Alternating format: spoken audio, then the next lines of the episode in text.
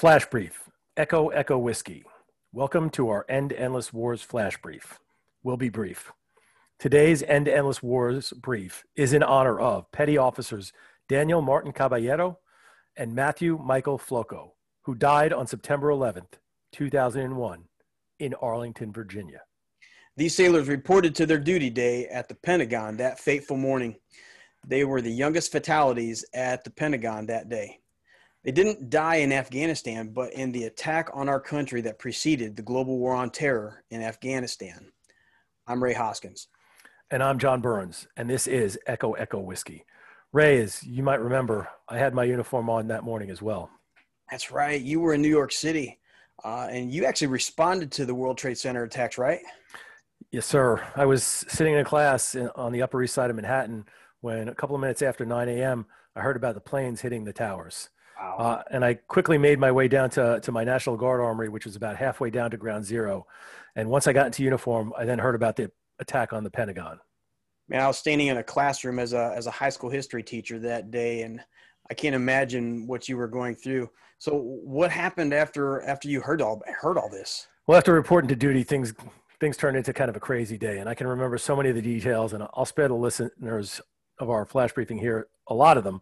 But after a lot of military type hurry up and wait, after dozens of task force changes as headquarters units came online and took over different subordinates, um, after a mission to run out and fetch maps of Manhattan, which apparently we didn't have any of, uh, and after a couple of false starts on medical missions, finally that evening at dusk, my unit moved out to secure the area just north of Ground Zero, one block north, in order to present to prevent pedestrians, looky loos, and traffic from getting down there and getting in the way of the recovery efforts. And once we were posted up in teams, we took turns walking that last block down to the destruction there at Ground Zero. It was the worst scene of devastation I've ever seen in, in a long military career. And as a soldier, it absolutely enraged me. I can, I can, I totally understand. I, I agree with you. I was, I was furious because yeah. we had been attacked and you know you're you're currently serving right there. I mean you are you are currently uh, serving your country. I was i had been out for several years by that time but you were serving right then and you're furious. I was i was exactly furious and it was because i'd signed up to defend america right? Because as the fourth principle of realism states states have as their primary goal survival that's right, and it's why it's why we have a military. So, did you feel on, on that day when when you were down on, on ground when you were at ground zero? Did did you feel like our survival as a nation was threatened that day?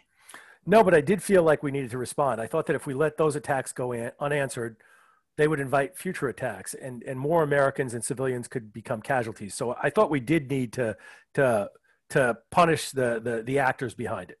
Right. So you supported the war in Afghanistan, even though it wasn't a threat against uh, the U.S. survival, you know, because you were afraid that it might, or, or, concerned that it might encourage other other actors to to to to do the same thing.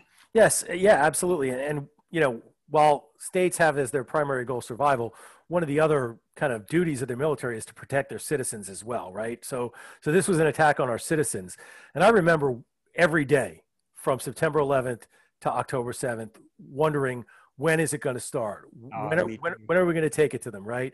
Um, and on September, uh, on October 7th, when those bombs started falling on the Taliban, I have to admit, I was pretty happy. I was cheering. But, but now we've been there way too long. I, I've served 17 years of a 22 year career in the military while we were at war with the Taliban in Afghanistan. And I retired back in 2018. Al Qaeda has been decimated and they're not welcome in Afghanistan anymore. The Taliban was driven from power. They've changed generational leadership and they've negotiated an agreement with, with the US, with us. Their current leaders are actually cooperating with our forces, with US forces, to, to deter and defeat ISIS, an Al Qaeda offshoot, by the way, in Afghanistan. In the meantime, we're there mainly almost uniquely to prop up the corrupt Afghan government that has neither the skill nor the will to, de- to defeat the ter- Taliban there by themselves without our help. So, John, if let's say if if every state has survival as its primary goal, survival, primary goal. Why in the world would the Taliban help Al Qaeda? Does that even doesn't that that goes against the principle? That, that doesn't even make sense. Why would they do that? Well, it, it challenged me as I was thinking about it, and I still can't say I'm sure, but I think a couple of things. I don't think they expected that we would overthrow them. Uh, for starters, they probably had no idea that their Al Qaeda clients would be able to pull off that kind of massive attack. So they, they didn't think about the response that would occur from it. Uh, additionally, I think that most of the Taliban leaders had been Mujahideen, um, and they probably believed that given their defeat of the Soviet Union, that we couldn't hurt them. Mm. I do believe this, though. Uh, now that they've seen what U.S. power can and will do, yeah. if they ever find themselves back in leadership in Afghanistan, if they are ever again the Taliban government of all of Afghanistan, they are highly likely to remember principle number four when they think about the kind of relations they want with the United States. If I were in their shoes, it would sure give me pause. Hey, folks, to learn more about principle number four and the other tenets of realism and restraint, listeners should uh, they should join us on September 17th at 9 p.m. Eastern, 6 p.m. Pacific. We're going to be sharing a link in the in, in the in the notes below on our, our and on our CVA Facebook page uh, as to how you can sign up and and, uh, and and view that. So I'm Ray Hoskins. Out. For Echo Echo Whiskey, John Burns and Concerned Veterans for America out.